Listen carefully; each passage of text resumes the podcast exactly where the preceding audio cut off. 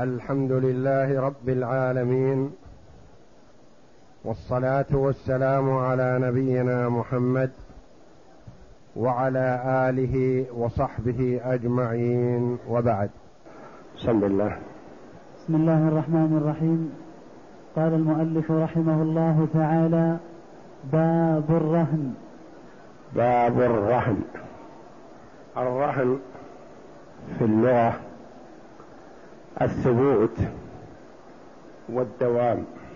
يقال ماء راهن بمعنى راكد وثابت. ويقال نعمة راهنة أي دائمة ومستقرة. وقيل هو بمعنى الحبس كما قال تعالى كل امرئ بما كسب رهين. وقال تعالى كل نفس بما كسبت رهينة يعني محبوسة موقوفة مأخوذة. هذا تعريف الرهن في اللغة وفي الاصطلاح الفقهي.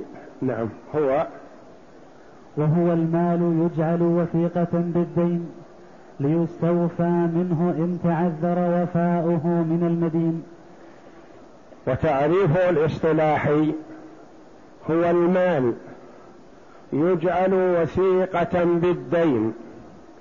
ليستوفى منه إن تعذر وفاؤه من المدين. هو المال يجعل وثيقة في الدين. مثلا عندك له ألف ريال. يقول أعطني بهذا رهن. ما فائدة هذا الرهن؟ إذا لم تسدد بيع هذا الرهن واستوفى المرتهن منه حقه. هذا فائدته. فيه ضمان للحق وتوثيق له. وبهذا يكون يبدأ به قبل الغرماء الآخرين. كما تقدم لنا أن الحقوق المتعلقة بالتركة مرتبة أولها مهونة التجهيز. ثم الدين المتعلق بعين التركة يعني الدين الذي به رهن. هذا يبدأ به قبل الديون الأخرى ثم الديون المرسلة ثم الوصايا ثم الإرث. فترتيب الدين الذي به رهن هو الثاني يعني يبدأ به بعد مؤونة التجهيز.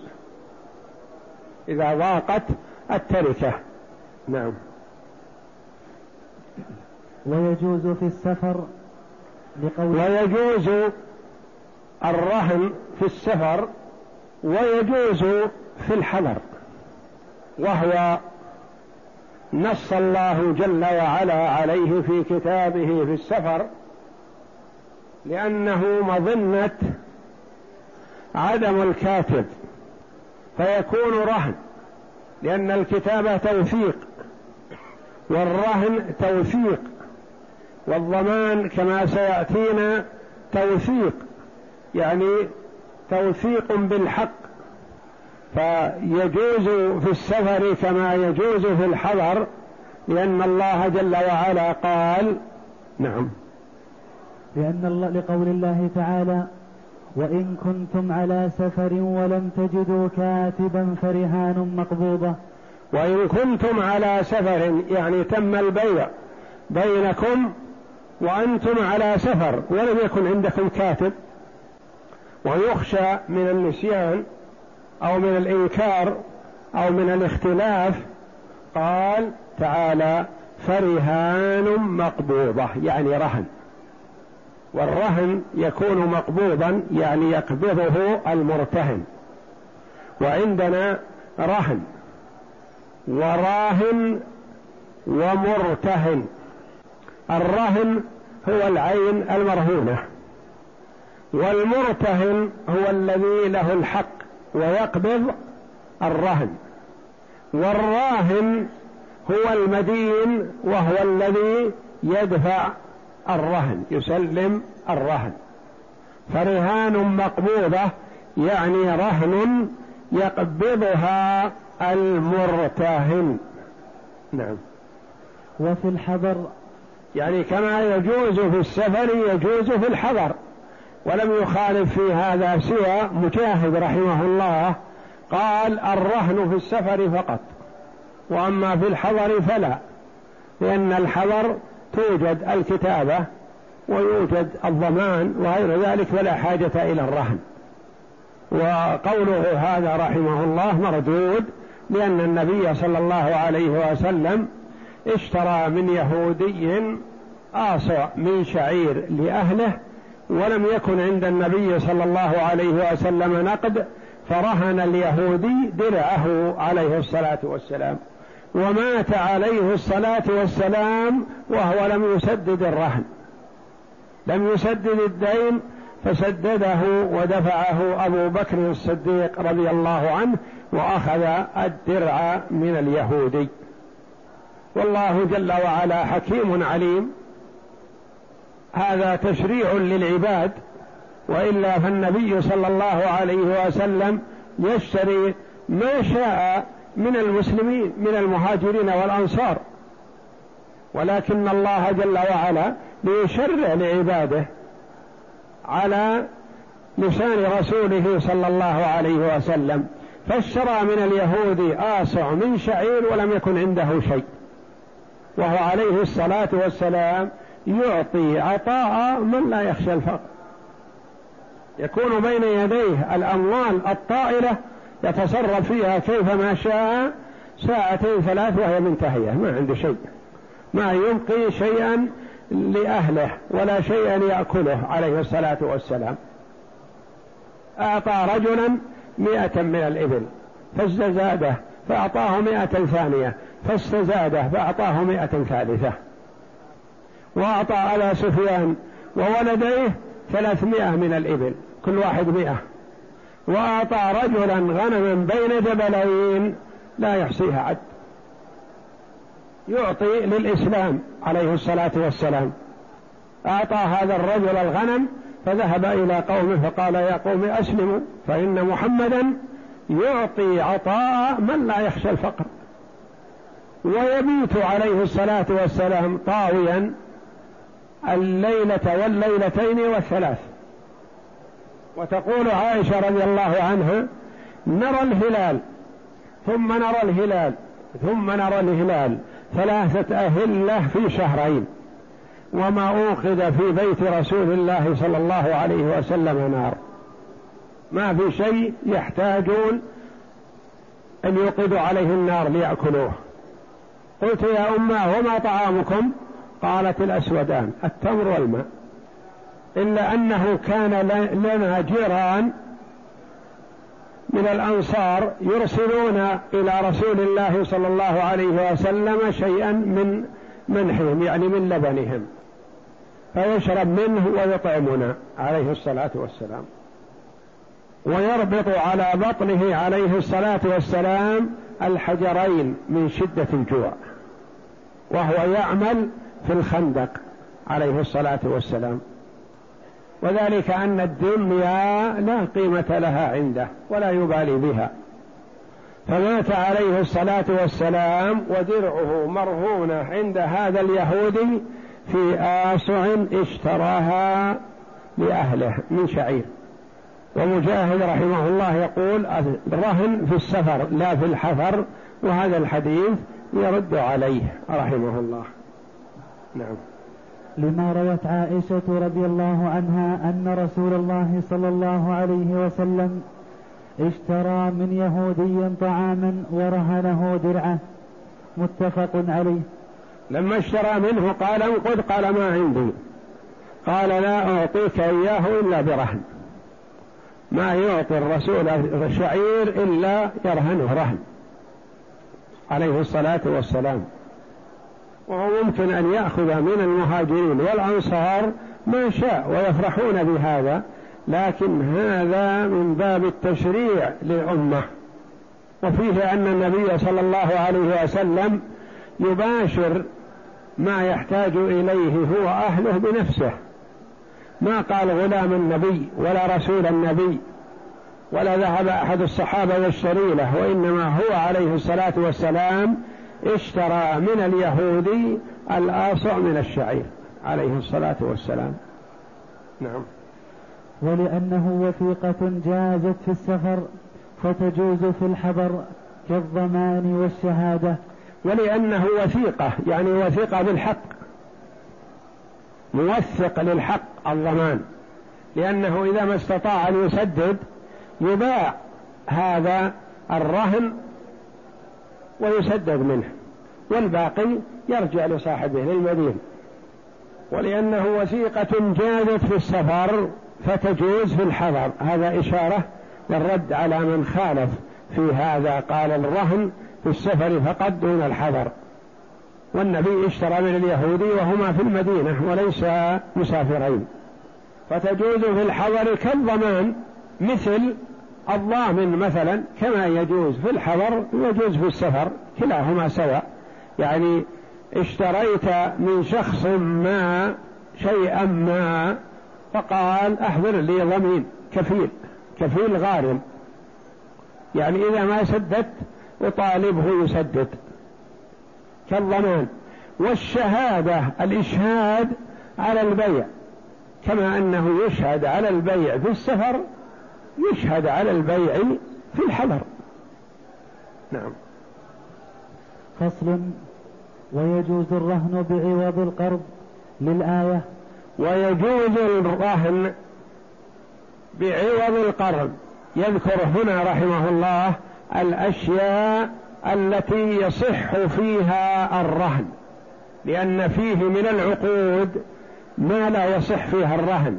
أشياء ما هي ثابتة. ما تثبت ما يكون فيها رهن. أشياء ليست بثابتة لكن مآله للثبوت يصح فيها الرهن. قال ويجوز الرهن بعوض القرض. جاءك صاحبك يقول أقرضني ألف ريال. تقول لا بأس أقرضك ألف ريال لكن أعطني رهن. أعطني رهن. حتى إذا تأخرت في التسديد وما سددت وعجزت نبيع الرهن واستوفي. أنا تقول أنا أقرضك لكن أريد رهن. ويجوز الرهن بعوض القرض. نعم. للآية لقوله تعالى وإن كنتم على سفر ولم تجدوا كاتبا فرهان مقبوضة. نعم. وبثمن المبيع للخبر. وفي ثمن المبيع للخبر. ما هو الخبر؟ الحديث الذي مر بنا. تقول لصاحبك مثلا بعني هذه السيارة بعشرة آلاف. يقول لا بأس أبيعها عليك بعشرة آلاف مؤجلة لمدة ستة أشهر لكن أعطني رهن. أعطني رهن بهذا بهذه القيمة. فهذا ثمن المبيع. أخذ به رهن. حتى إذا تأخر في التسديد يستوفى الحق من هذا الرهن. هذا الشيء الثاني الذي يجوز فيه الرهن. يجوز الرهن بعوض القرض ويجوز بثمن المبيع. نعم. للخبر المراد الحديث. حديث عائشة رضي الله عنها أن رسول الله صلى الله عليه وسلم اشترى من يهودي طعاما ورهنه درعة متفق عليه يعني في الصحيحين وغيرهما. نعم. وبكل دين يمكن استيفاؤه منه. وبكل دين يمكن استيفاؤه من هذا الرهن. أي دين؟ أجرة قيمة خلع عمل من الأعمال يصح فيها الرهن يمكن أن يستوفى تستوفى الأجرة أو القيمة من هذا الرهن. نعم. كالأجرة كالأجرة. تقول مثلا لشخص ما احمل لي هذا المتاع إلى الرياض فيقول أحمله لك بألف ريال مثلا. تقول لا بأس. إذا أوصلت المتاع إلى الرياض سلمتك الألف. يقول أخشى أن لا تسلمني أعطني رهن. من أجل إذا ما سلمتني الأجرة أبيع هذا الرهن وأستوفي. وكالأجرة. نعم. والمهر. كذلك مثلا اتفقت مع ولي الزوجة على مهر. قلت له المهر عشرة آلاف. ادفع. ما عندي شيء الآن. يدي فارغة. لكن إن شاء الله أكتسب وأسلم المهر. يقول لك أعطني رهن. ولي الزوجة يقول أعطني رهن بمهر ابنتي. تقول داري هذا أو أرضي هذا رهن عندك. إن ما سلمت المهر خلال كذا فيباع هذا الرهن ويؤخذ منه المهر. نعم. كالأجرة والمهر وعوض الخلع. وعوض الخلع. تقول لك الزوجة مثلا اخلعني على عشرة آلاف ريال. تقول ما عندي مانع. لكن كيف تسلمين الدراهم تقول إن شاء الله خلال ستة أشهر أدفع لك الحقك. تقول لا بأس مثلا أمهلك ستة أشهر أو أكثر لكن أعطيني رهن فتقول مثلا هذا الذهب ضعه عندك رهن هذا الذهب رهن بعوض الخلع. إذا سددتك خلال ستة أشهر فبها ونعمت وإلا فالذهب يباع ويسدد منه عوض الخلع نعم. وما للصلح؟ وما للصلح؟ بينك وبين صاحبك معاملة في موضوع ما تداخل حسابكم بعضه مع بعض. ذهبتم إلى رجل صالح فأصلح بينكم. فقال أنت دخل عليك من المال كذا وأنت دخل عليك من المال كذا فيحصي هذا ويحصي هذا ويقول أرى لكم عمليتكم وقضيتكم ليست بواضحة كل الوضوح. لكن أرى أن تدفع أنت يا زيد لعمر ألف ريال وتتسامحا. هذا صلح. ليس حكما ملزما صلح. إذا أردت منها معاملتكم بهذا الشكل لأنه الداخل عليك أنت أكثر من الداخل على صاحبك فأنت تدفع لصاحبك صلحا ألف ريال وتنتهي قضيتكم. يقول الآخر نعم أنا أرضى بالألف يدفعه لي صاحبي لكن ما أخشى أن ينسى أو تطول المدة أريد رهن. فيقال للذي له الألف عوض الصلح خذ هذا الكتاب مثلا ضعه عندك رهنا. إن سددك صاحبك الألف خلال كذا وإلا فيباع هذا الكتاب وتستوفي حقك منه. هذا عوض الصلح. نعم. وأرش الجناية والعيب. وأرش الجناية والعيب. أرش الجناية. واحد جنى على آخر جنى على ولده ففقع عينه فتخاصما ثم اتفقا على أن يدفع الجاني للمجني عليه عشرة آلاف ريال عن الجناية. سلم قال ما عندي أعطني رهن بهذا العرش حتى إذا تأخرت نبيع الرهن ونستوفي. يقول لك خذ هذا الشيء رهنا عندك بأرش الجناية هذه. الأرش قيمة الجناية. وأرش العيب كذلك. أرش العيب. شخص باع على آخر سيارة بمائة ألف. واستلم مائة الألف وسددها للمستحقين. تبين بعد يوم أو يومين أن السيارة فيها عيب. فجاء إلى صاحبه وقال السيارة فيها عيب. أريد أن أردها عليك. قال لا يا أخي لا تردها وأنا ألتزم لك بأرش هذا العيب. أنا ألتزم لك بعشرة آلاف ريال أرش عيب هذه السيارة. ولا تردها. قال صاحبه نعم لا بأس. أعطني العشرة الألاف. يقول ما عندي. أي المئة الألف التي استلمتها مني أمس؟ قال سددت بها الغرماء. ما بعت عليك السيارة إلا وأنا مضطر لتسديد الغرماء ولبراءة الذمة. فبعت السيارة فما بقي معي شيء الآن. قال كيف تدفع لي عشرة الآلاف؟ قال يرزق الله إن شاء الله وأدفع لك. يقول أعطني رهن.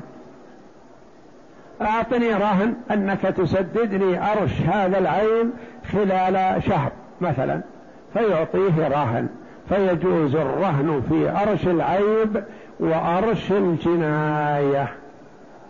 نعم. وبدل المتلف. كالأجرة كذلك أجرة الدار. استأجر الرجل من أخيه الدار بألف ريال. قال ادفع حتى أسلمك الدار تسكنها. قال يا أخي ما عندي شيء. وأنا مضطر للسكن. فأعطني إياها والأجرة إن شاء الله أسلمك إياها خلال شهر أو شهرين. قال لا بأس أنا أمهلك الشهر والشهرين لكن أريد رهن. أعطني رهن بهذه السيء بهذه الأجرة مثلا حتى إذا تأخرت نبيع الرهن ونستوفي الأجرة. نعم. وأيا كانت الأجرة أجرة دار أو أجرة عمل أو أي نوع من أنواع الأجرة مثلا. نعم. وبدل المتلف قياسا على الثمن وعوض القرض.